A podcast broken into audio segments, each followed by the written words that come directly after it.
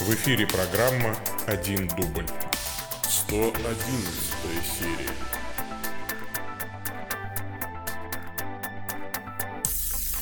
Во имя Отца и Сына и Святого Духа. Аминь. Привет, дорогие мои YouTube зрители, привет, дорогие ВКонтакте зрители, привет, дорогие Facebook зрители и подкаста слушатели, всем привет. Сегодня 11 ноября, 11 11 111 серия. Это что же, 7 единиц у нас сошлись сегодня. Если бы я занимался нумерологией, я бы, наверное, конечно, придумал какое-то толкование для этого, но, к счастью, я нумерологией не занимаюсь. Поэтому просто красиво. 7 единиц а, сегодня сошлись. Но на самом деле 11 ноября это в Западной Церкви День памяти святого Мартина Турского, епископа. Он родился в Венгрии в 316 году.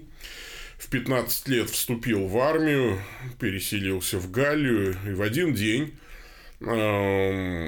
некоему нищему, который просил о милостыне, он дал половину своего плаща, потому что нечего больше было дать. И в следующую ночь ему явился Христос, который в этот плащ был одет. Вот, собственно, оказалось, что он благотворил самому Господу. В возрасте 18 лет святой Мартин э, крестился, бросил военную службу, стал учеником святого Илария, э, основал первый в Галлии, ну, то есть во Франции, на территории современной Франции монастырь, стал епископом города Тура, основал второй монастырь, в общем, много проповедовал, язычников обращал ко Христу, вообще был молодец. Умер, возвращаясь из миссии вот 8 ноября 397 года и был похоронен 11 ноября в Туре – а, вот, в своем городе, где епископствовал. Про Мартина Турского можно долго рассказывать. Вот сегодня мы э, вспоминаем его. А, так что святой Мартин, моли Бога о нас. И мы давайте с вами помолимся вступительной молитвой. Боже, святитель Мартин, прославил Тебя и жизнью, и смертью Своей, обнови в наших сердцах чудеса Твоей благодати, чтобы ни смерть, ни жизнь не могли отлучить нас от любви Твоей через Господа нашего Иисуса Христа, Твоего Сына, который с Тобой живет и царствует в единстве Святого Духа, Бог во веки веков. Аминь. А... Аминь. А, значит, меня зовут Павел Бегичев, я митрополит церковной провинции Святого Михаила Архангела, генеральный ординарий централизованной религиозной организации Евангелическая лютеранская церковь Аугсбургского исповедания, и это 111 серия программы «Один дубль», ответы на вопросы, а, вот, а, ответы на вопросы, которые приходят по адресу bishopsobaka.stcross.ru. А, значит, я в первую очередь отвечаю на те вопросы, а потом на вопросы, которые я, соответственно, в соцсетях, ну вот во время прямого эфира приходит в виде э, сообщений в соцсетях, если таковые, конечно, будут. Итак, давайте начинать. Э, сегодня четыре письма, соответственно, у нас есть неписанные правила. За один раз задавать не более трех вопросов, и завсегдаты об этом знают, и это правило соблюдают неукоснительно. У меня кончились капли в нос. А я что-то это... Ну, не дышит нос у меня, короче. Ну да ладно.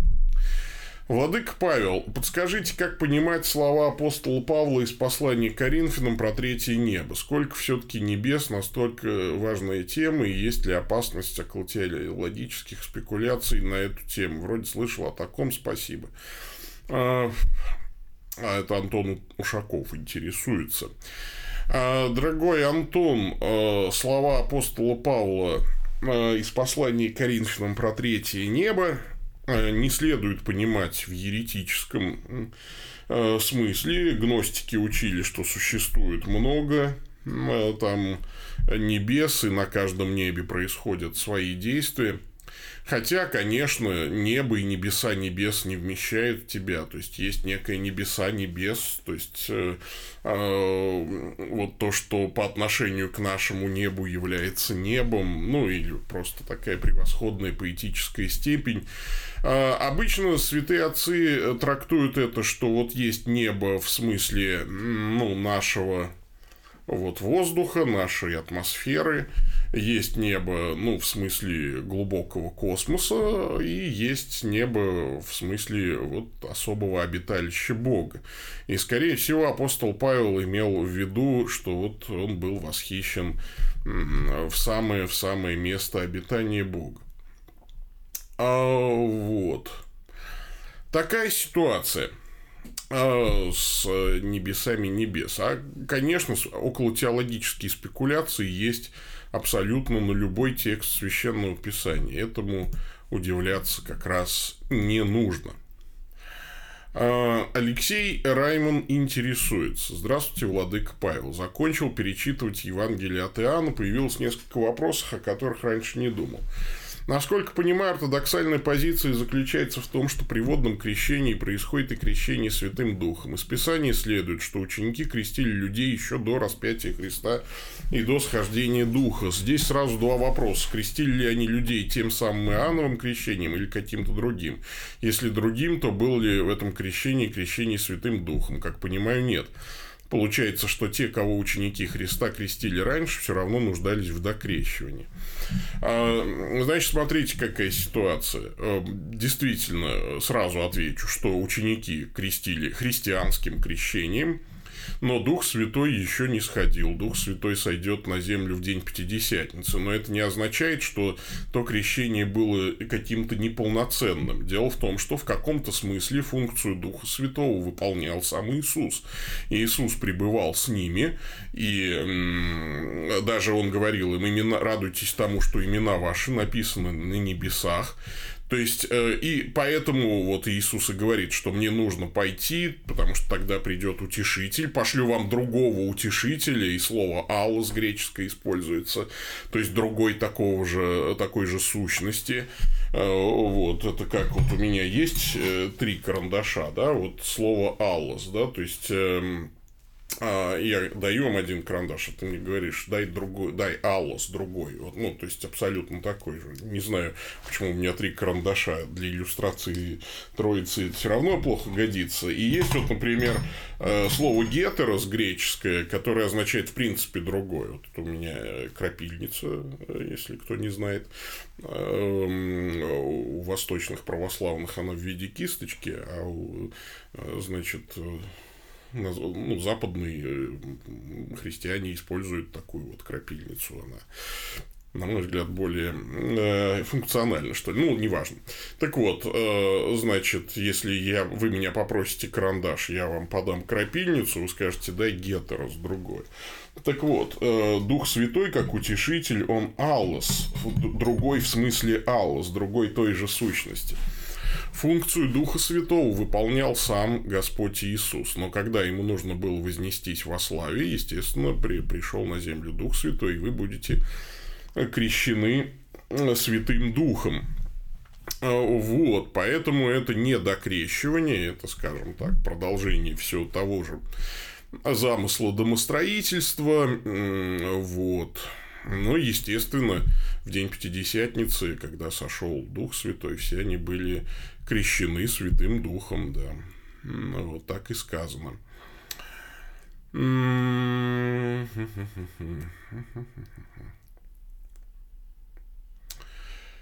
Так, э, в Иоанна 20.22 Христос, сказав это, дунул и говорит им – примите Духа Святого. Получается, что Дух апостолы получили еще до Пятидесятницы, а в тот день они им исполнились, Деяния 2.4, получили сполна то, что получили от него раньше, так? Нет.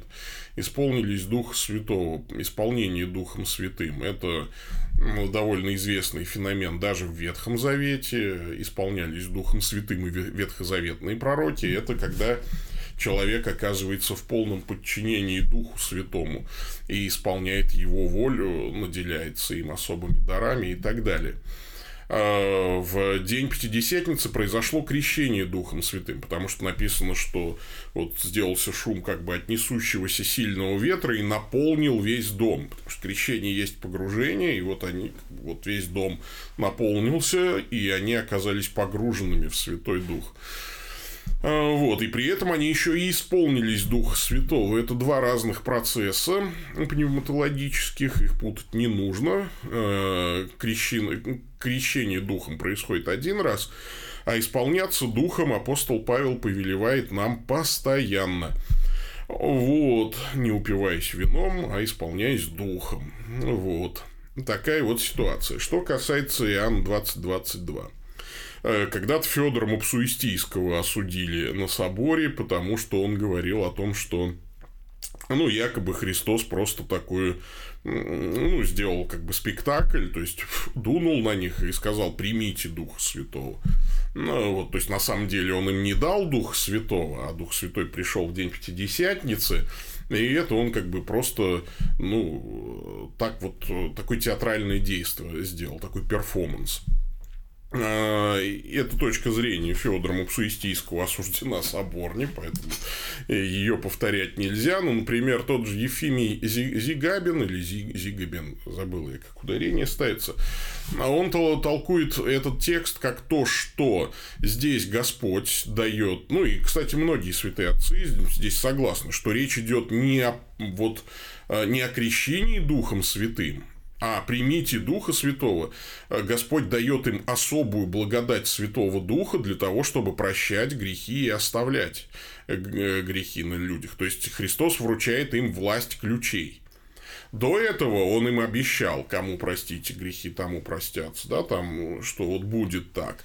А в Иоанна 20.22 описывается момент, когда Христос сообщает вот эту особую благодать Святого Духа для учеников, тем самым подготавливая их к грядущему принятию Духа Святого в день Пятидесятницы. То есть здесь дается духовный дар, дар апостольства, дар епископства, дар вязать и решить апостолам дается, ну а соответственно в день Пятидесятницы Э, на них сходит Дух Святой и совершается, исполняется пророчество, но вы примете силу, когда сойдет на вас Дух Святой, будете мне свидетелями во всех народах и так далее, и так далее. Вот такая ситуация. Пойдем дальше.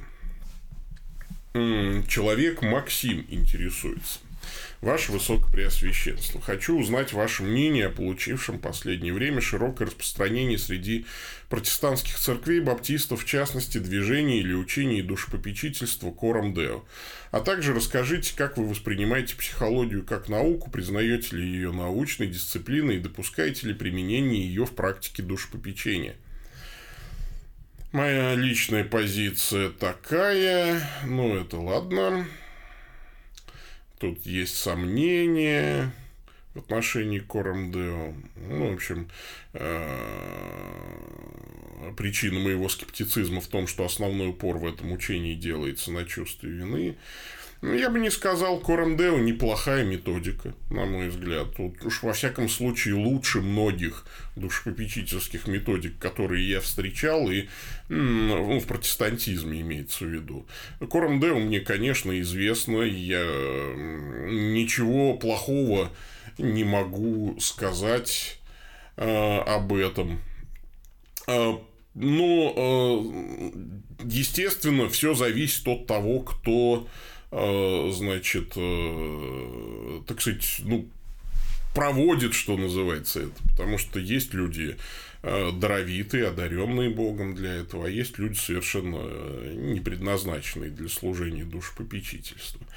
В этом смысле я вижу только одну опасность. Это душепопечительское учение, да, там, ну, как систематизация знаний преподается как а, ну, нечто универсальное, способное чуть ли не из любого христианина сделать душепопечителя. А так не бывает. Поэтому система часто дает сбой. Люди отучиваются по этой программе, а душепопечителями не становятся просто потому, что у них нет соответствующего духовного дара. Или они начинают думать, что душепопечитель – это какая-то особая должность такая церковная, на которую можно назначить и, вот, и сказать всей церкви, а вот там Иван Иванович наш душепопечитель, теперь ходите к нему душепопекаться. Я уже не говорю о том, что у неопротестантов отсутствует институт частной исповеди у священника, и вообще нет, собственно говоря, священства а, вот именно в смысле клира, да, такого, э, ну, э, то есть здесь экклесиология очень больна, и из-за этого происходит вот разного рода перекосы. Что же касается психологии, естественно, психология это наука, чего тут, собственно, копья ломать. Просто э, разные бывают школы психологические, и, конечно, есть э, у мирских психологов ну, отличная от христианства, что называется, базовая установка с точки зрения мирского психолога. Человек – это высокоорганизованная, развившаяся обезьяна, Э, ну, у которой просто такая вот высшая нервная деятельность со своими особенностями, и разум еще есть. А христианский психолог говорит о том, что человек создан по образу и подобию Божьему Богом, и поэтому высшая ценность – это Бог, а не человек, кстати, ну, во Вселенной, и так далее, и так далее, и тому подобное. Упор на чувство вины, может быть, и надо сделать, потому что действительно меня, честно говоря, достал этот модный э, светский позитивизм такой о том, что человек вот прекрасен, свободен, э, значит, мил, и э, когда Бог смотрит на нас с небес, Он умиляется нас, как, на нас, глядя, как вот мы умиляемся, когда глядим на котят. Я вас уверяю, что все не совсем так. Бог возлюбил мир, это был его волевой акт. Но мир вовсе не привлекателен. Э, в глазах Божьих, и человек, э, лукаво сердце человеческое, крайне испорчено. Я думаю, что покаяние – это важная христианская добродетель, и э, покаяние – это то, при помощи чего исцеляется наше естество, а, воспринимает Божию благодать через покаяние. И жизнь человека должна быть жизнью покаяния, безусловно. В этом а, плане я абсолютно согласен.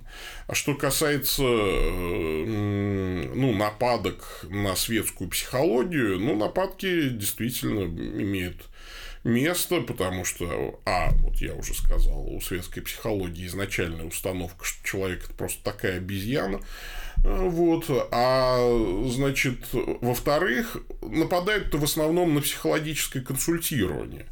Дело в том, что психология, как наука, она гораздо шире, чем просто психологическое консультирование. Но всегда есть чему поучиться, и я бы рекомендовал и даже служителям церкви интересоваться э, психологией и так далее, и так далее, и тому подобное. Ну, надеюсь, я свою мысль выразил достаточно э, ясно. А пойдем дальше. Э, вот некий Малак интересуется. Мир вам, владыка Павел. Ну, такое, да нескромный ник такой немножечко. Ну, хорошо. Может, он и правда таков.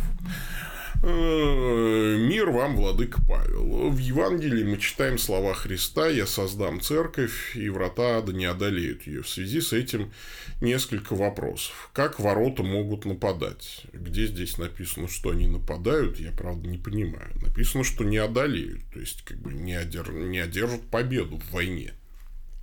Вот.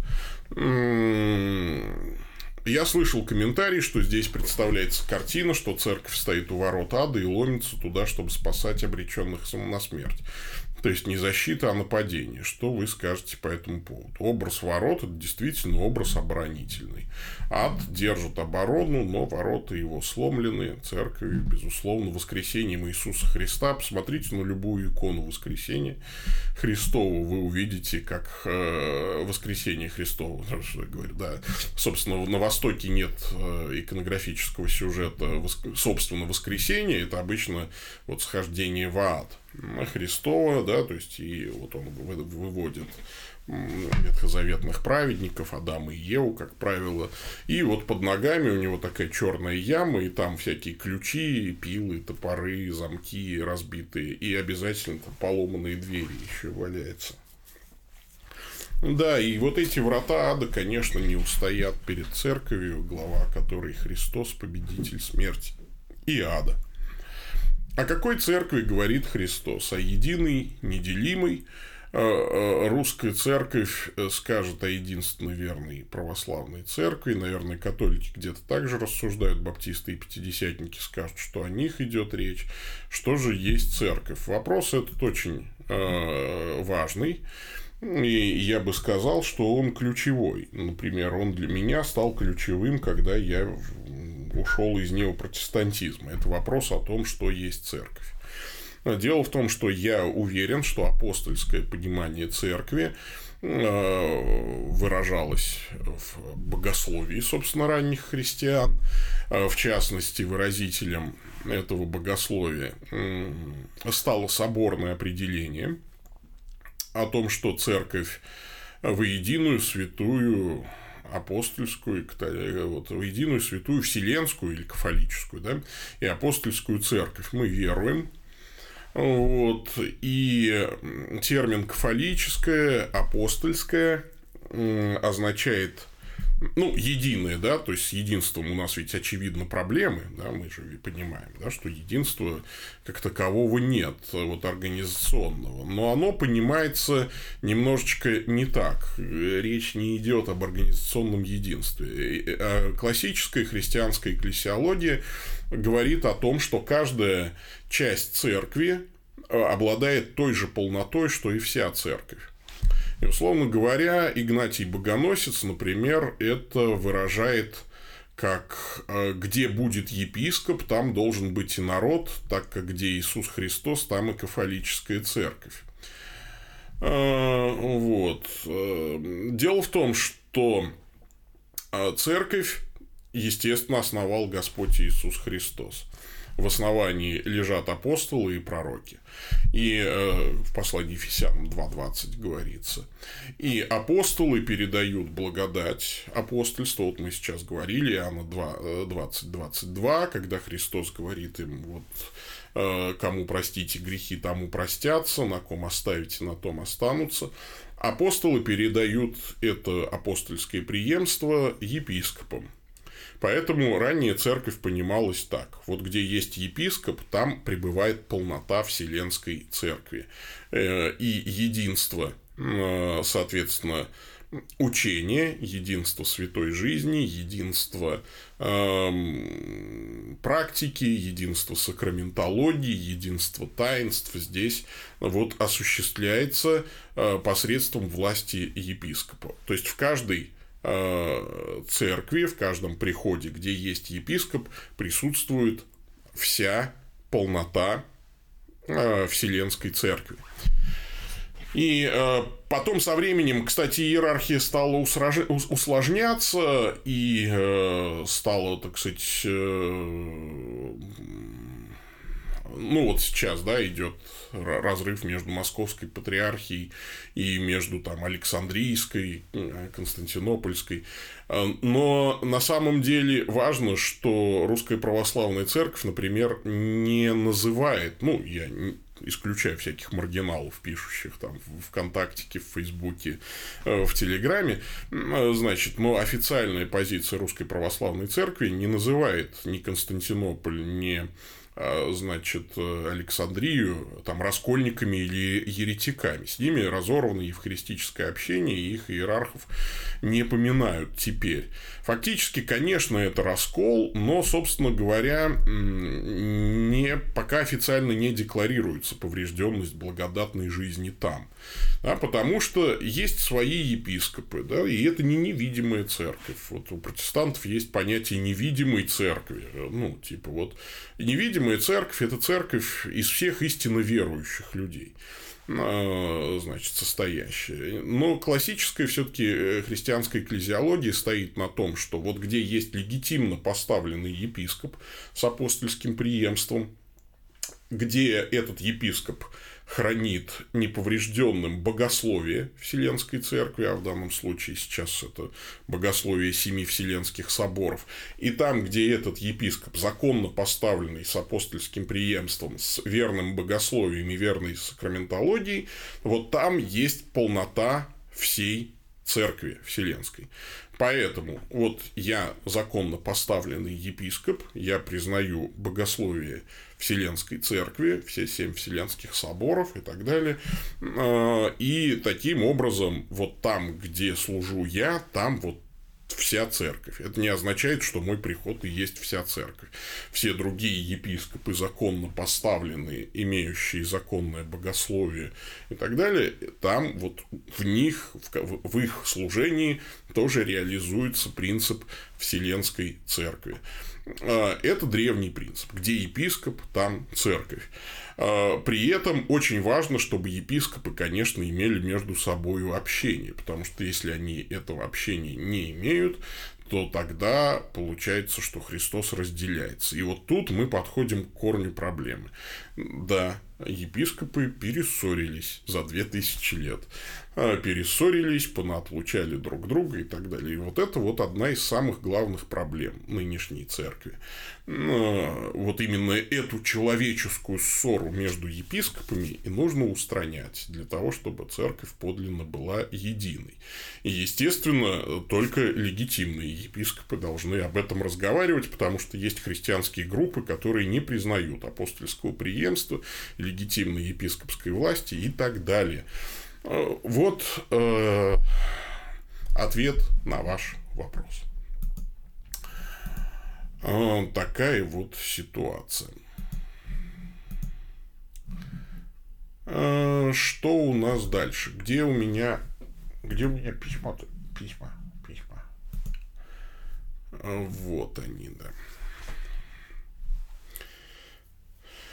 Ну, опять же, поймите, что я вам сейчас не читаю лекцию по экклесиологии. То есть, я в своем ответе упустил массу, массу, массу еще деталей важных, да, таких как, э, ну, да, то есть я говорил о правильной сакраментологии, например, это целый большой вопрос, ну, тоже, и так далее, и так далее, и тому подобное.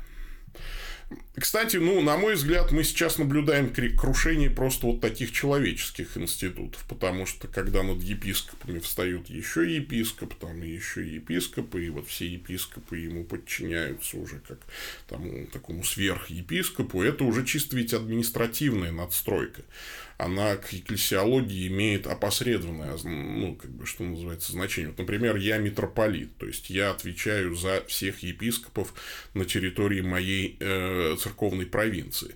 Но моя функция чисто административная. Каждый из них абсолютно легитимный епископ и э, является выразителем э, вот, единой кафолической церкви. Вот где он, там и церковь. Другое дело. Поэтому, но, естественно, общение тоже очень важно. И поэтому, например, рукоположить епископа э, нужно только с согласия вот всех епископов области этой. Ну, один епископ епископа не рукополагает. Хотя, конечно, история знает такие прецеденты. Вот, но тем не менее. Так, э, вопросы на почту кончились. Что у нас там в соцсетях? Э,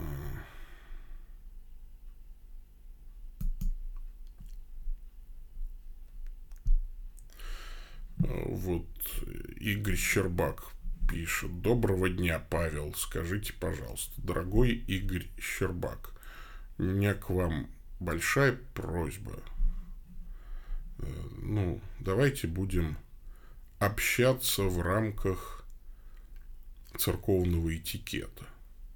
А в следующий раз я просто не отвечу на ваш вопрос, если вы еще раз так ко мне обратитесь. Вот, здесь э, все-таки мы стараемся соблюдать этикет. Э, значит, как вы понимаете, вопрос избранного народа, Израиль и церковь, С одной стороны, Бог через пророка Осию говорит, что не мой народ назову своим народом. Многие понимают под этим стихом пророчество на церковь. Не искавшие нашли. В то время Бог не отринул Израиль и продолжает с ним работу. И мы знаем их роль в вопросе эсхатологии. Интересны ваши размышления. Спасибо, благословений. Вот еще и... Ну ладно. Хорошо. Я почему так щепетилен в вопросе обращений? Потому что у нас здесь публичное пространство. Мы не лично с вами разговариваем, и мы с вами не знакомы. Давайте все-таки держаться э, этикетных формул каких-то. Вот. Э, так. А что касается Израиля и церкви, вопрос, на мой взгляд, простой. Бог не отринул Израиль, и Бог принял язычников. Церковь – это изначальное, предвечное э, образование такое, да, то есть это предвечный Божий план.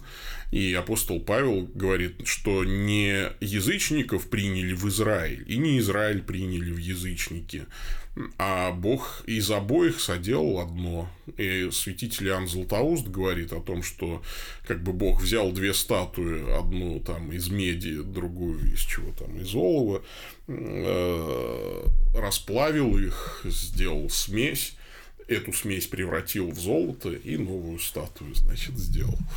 Ну вот, э, церковь, э, она состоит и из Израиля, и из язычников.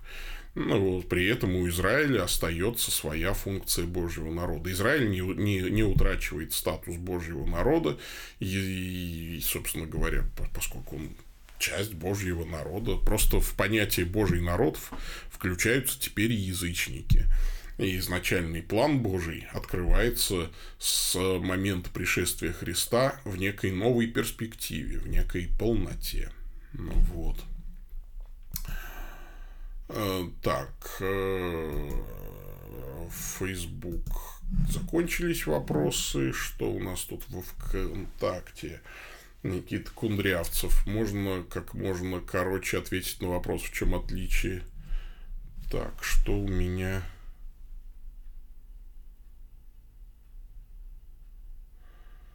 Эфир закрыт в Ютубе.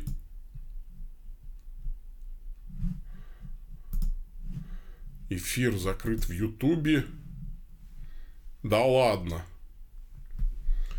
Обнаружили в трансляции нарушение принципов сообщества или контент за... Да вы ошалели.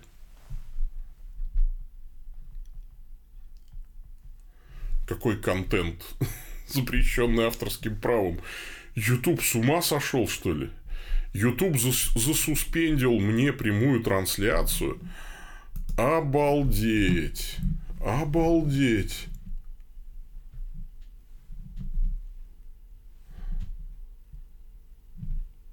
За что? За Эль Грека, может быть? А, ты смотри-ка, а.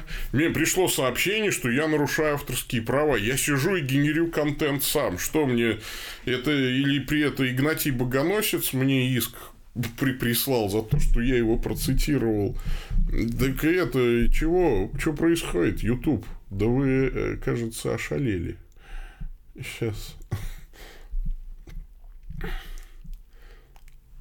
Пишут еще интернета нет. Как нет интернета? У меня две трансляции идут. Все нормально у меня с интернетом. Так. А если запустить еще один эфир в Ютубе?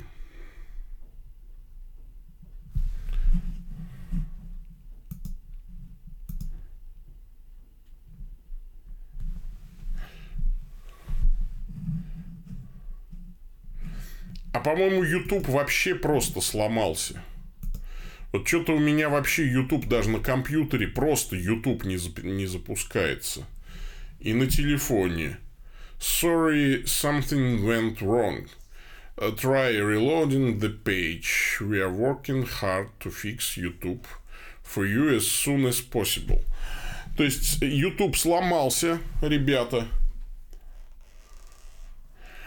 И э, таким образом такая вот ситуация. Ну вот давайте, все, кто в Ютубе был, э, ваши вопросы пропали. Я не могу их открыть. Соответственно, что? Соответственно, либо если вы смотрите меня на какой-то другой площадке, э, то пишите на другую площадку, либо в ВК, либо в Facebook. Православие, по-моему, не так учит об Израиле. Да, сейчас мейнстримовое православное учение другое, оно придерживается так называемой теологии замещения, а, которой мейнстримом стало ну, только в IV-V веке. Первые а, три века православие учило так, как сказал я. Поэтому и моя точка зрения, и сейчас, скажем так, мейнстримовая точка зрения православных и православной церкви могут рассматриваться как частное богословское мнение. Вот. Соборных решений по этому поводу я не припомню.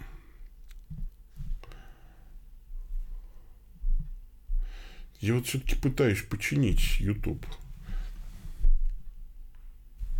Так, вот вроде бы на телефоне YouTube починился.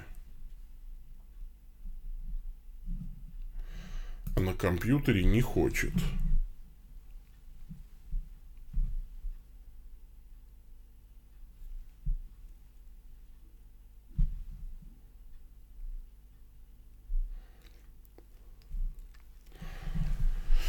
Так, ну, что-то здесь крутится чего-то мучиться.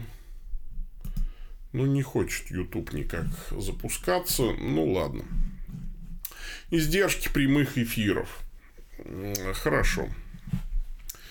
Может быть, заработает. Сергей Наумук. Доброго дня, спокойной ночи, говорят, когда прощаются.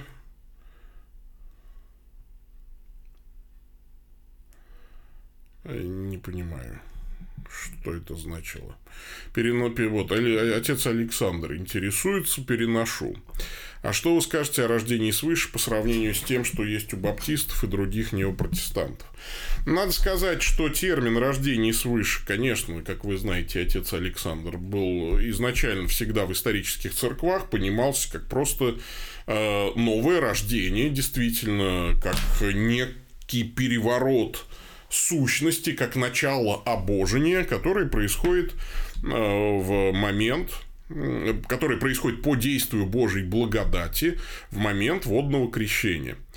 Вот. Но э, поскольку вот этот Great Awakening, так называемый, в Великое пробуждение в США в XIX веке поставил перед богословским сообществом э, таким педобаптистским, да, то есть все люди были крещены в детстве, и по богословию исторических церквей все были рождены свыше.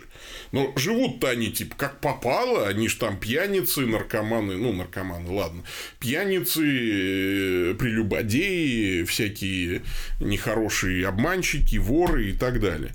И вот они слушают новых, э, значит, таких э, проповедников, призывающих к пробуждению, Джонатана Эдвардс, Дуайта Лимана Моуди, а кого еще, Чарльза Финнея там и так далее.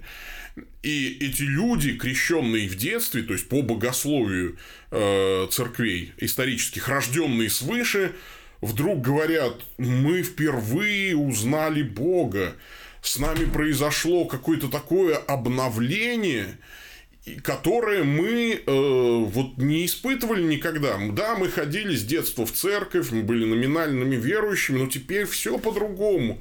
Я бросил пить там, да, то есть, ну, в Новой Англии, помнится, даже э, упало, упали размеры добычи угля, потому что шахтеры перестали материться, а лошади, которые отвозили уголь, они понимали только матерные команды.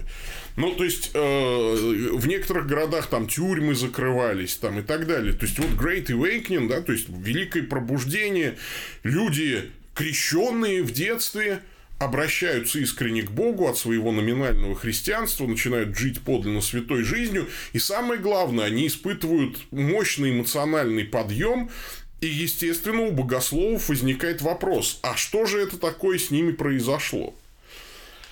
И тут бы э, всем бы успокоиться и сказать, ребята, ну произошло то, что всегда происходило просто в меньших масштабах. Человек в крещении святом действительно был рожден свыше, а потом э, отступил от Христа. Такое происходит. Человек духовно заболел и отступил от Христа, стал жить плотской жизнью. Некоторые духовно даже умирают. А, ну, а вот человек вернулся, как блудный сын. Да? То есть, он вернулся и получил Божье прощение и исполнился Духом Святым. Но, к сожалению, э, значит, э, протестантское сообщество было не сильно подковано в богословии исторических церквей, и э, пошло по двум направлениям. Э, значит, вот вы не зря сделали описку про баптистов и неопятидесятников. Потому что, ну, про неопятидесятников отдельный разговор, а вот баптистское все-таки и пятидесятнические объяснения, они несколько различны э, пятидесятническое объяснение вот того момента, как обращение ко Христу, было, ну, был придуман термин крещение Духом Святым. То есть, ты был рожден свыше, когда был крещен э, в детстве, а теперь ты крещен Духом Святым. И вот как раз основывалось на том, что, ну, вот и апостолы же были крещены водою, а потом в день Пятидесятницы на них сошел Дух Святой, были крещены Духом Святым. То есть, между крещением водой и крещением Духом проходит какой-то э, промежуток. Или вот, пожалуйста, в восьмой главе Деяния апостолов тоже покрестили, э, значит, этих э, самарян, а Филипп покрестил, а потом пришли апостолы, возложили руки, и на них сошел Дух Святой. То есть, вот, видите, двойное благословение, второе благословение. А баптисты сказали, нет, ребята, э, ну, это, кстати, не, не, не то, что пятидесятническое, вот я сейчас, э, это скорее богословие доктора Тарея, который э, был вынужден, собственно, давать богословское объяснение вот тому, что происходит в смысле Great Awakening да, великого пробуждения. Дальше. А, значит, дальше что? А, а баптисты стали говорить э, по-другому. Баптистское богословие пошло несколько в другую сторону. Они стали говорить, что водное крещение вообще никак не связано с рождением свыше. Вот. Если нет личной веры, если нет личного обращения, кстати, хронологически-то баптисты появились раньше, естественно, чем пятидесятники. Ну, вот, и баптистское богословие, оно еще до Великого Пробуждения, естественно, существовало, но баптисты говорили, что крещение в младенчестве не важно, то есть, там никакого рождения свыше не происходит, нужно личное э, обращение ко Христу во взрослом возрасте, и тогда, по вере, ты получишь и крещение водой настоящее, и крещение Святым Духом, и, э, а рождение свыше у тебя произойдет раньше, то есть, до крещения водой. Таким образом, классическое и пятидесятническое богословие, оно говорило, что, ну да, рождение свыше, может, и произошло в момент водного крещения, но требуется еще крещение Святым Духом, как вот обновление жизни, полнота Духа Святого. Баптистское богословие говорит, ну, то, что в детстве было, это вообще ничего не значило. Важно то, что вот ты сейчас уверовал, и вот когда ты уверовал, ты родился свыше, а потом будешь креститься. Вот э, разница. Я, естественно, сейчас придерживаюсь богословия исторических церквей. Я считаю, что рождение свыше происходит благодатью Божьей в момент водного крещения по вере и младенца. У младенцев есть вера, об этом свидетельствует Христос и Священное Писание. По вере их родителей совершается чудо, об этом неоднократно в Священном Писании мы читаем, как по вере родителей совершается чудо над детьми. А, вот. И, естественно, а если человек вырастает безбожником, пьяницей и грешником, ну, он отступник, да, он отступил, он блудный сын, поэтому ему и нужно вернуться. Но когда он верну, вернулся и испытал какое-то эмоциональное переживание, я могу сказать, что он в этот момент исполнился Духом Святым, но, естественно, не родился свыше и не значит, там как-то и не был крещен Духом Святым. Вот. Я, ну, собственно, моя история а, вот э, тому иллюстрации. Я был крещен в Русской Православной Церкви э, в 1975 году, скорее всего. Я точнее не могу сказать, мне бабушка водила в церковь, и многократно об этом рассказывала, и сказала, что я был примерно годик мне был, когда э, я был крещен. Когда она меня крестила тайком от моего отца и от, ну, не совсем тайком от моей матери. Вот. Значит, так. Мама была в курсе, отец нет. Вот, меня водили в храм, крестили. Э, я 74 -го года рождения, стал быть, это был 75 год. Именно тогда произошло мое рождение свыше. По благодати Божией, по вере, э, видимо, моей детской, и какой-то мне же что-то рассказывали, и по вере моей бабушки, вот, э, в соответствии с сакраментологией Русской Православной Церкви.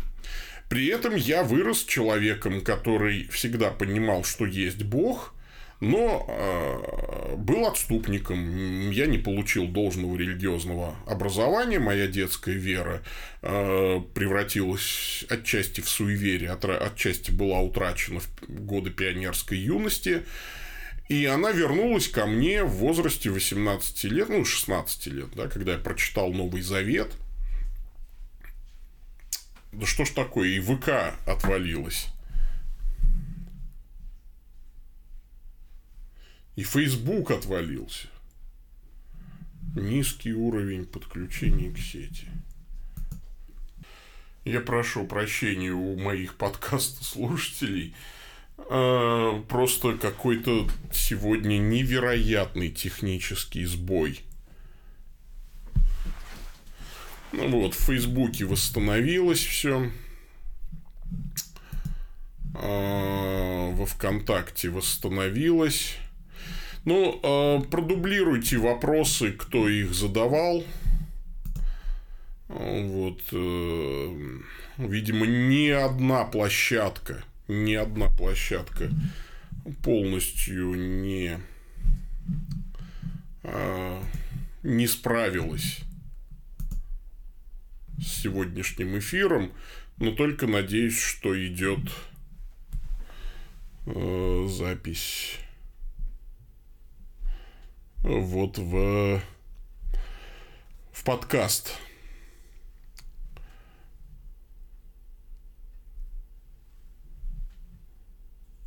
А вот, кстати, в Ютубе Ютуб починился. Ну-ка.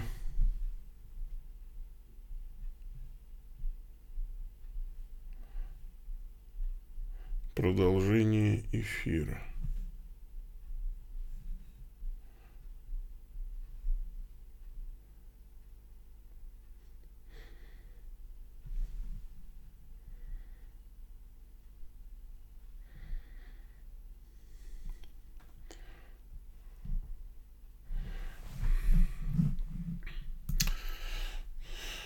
Так. Э, и, пошел и в Ютубе, по-моему.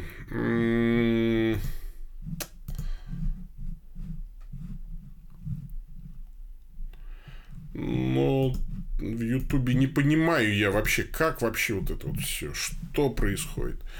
Вот, продолжение эфира. Вижу в, в, в, в, это, в Фейсбуке вижу продолжение эфира. Вот. Я не понимаю, в какой момент прекратилась трансляция. Я отвечал на вопрос о баптистском, э, о баптистском пятидесятническом богословии, э, соответственно, и в какой момент оно прервалось. Э, трансляции. Я пытаюсь выудить вопросы, которые пришли в прямой эфир, но я вижу, что в Ютубе вообще не сохранилась запись. Вообще не сохранилась запись. Тут только сейчас идет эфир и все. Ну, что делать? Ну, что делать? Ну, давайте я завершу ответ на вопрос о разнице, э, соответственно, просто сейчас идет какая-то ерунда это ерунда, совершенная, совершенная ерунда. Да, ну, я рассказывал про себя, да, то есть в детстве я отпал от веры, а потом в возрасте 16 лет прочитал Новый Завет, вернулся, э, значит, ко Христу, э, и, ну, видимо, был исполнен Святым Духом. Хотя, конечно, я попал в баптистскую церковь с массой неправильного богословия, но среди хороших, искренних людей, чтущих Христа, вот, которые не были врагами э, Христу, соответственно, а, и э, были его друзьями, и есть его друзья, христиане, которые а тем не менее не являются частью церкви, да, то есть вот такая ситуация. Ну что, а, вот на этом я закончил, по-моему, закончу, наверное, свою мысль. Э, вот только аудиоподкаст на podster.fm э, вот сохранит непрерывающуюся запись. Вот, к сожалению, и ВК подвел, и YouTube подвел меня сильно, и Facebook подвел. Ну, это просто невероятно. Я в шоке. Такого вообще ни разу не было, чтобы три площадки сразу отвалились просто просто отвалились. Везде какие-то сбои. А, если больше нет вопросов, тогда, честно говоря, надо просто помолиться, чтобы достойно завершить сегодняшнюю нашу передачу, сегодняшнюю серию ответов на вопросы. Вот, святой епископ Мартин Турский, чью память мы сегодня чтим, он явил собой пример любви к нищим и служения ближним. И уповая на его заступничество, попросим Господа, спаси, Боже, народ Твой. Боже, наполни сердца священнослужителей любовью к Тебе и заботой о спасении душ. Благослови всех, кто трудится, чтобы преодолеть голод и нищету в мире.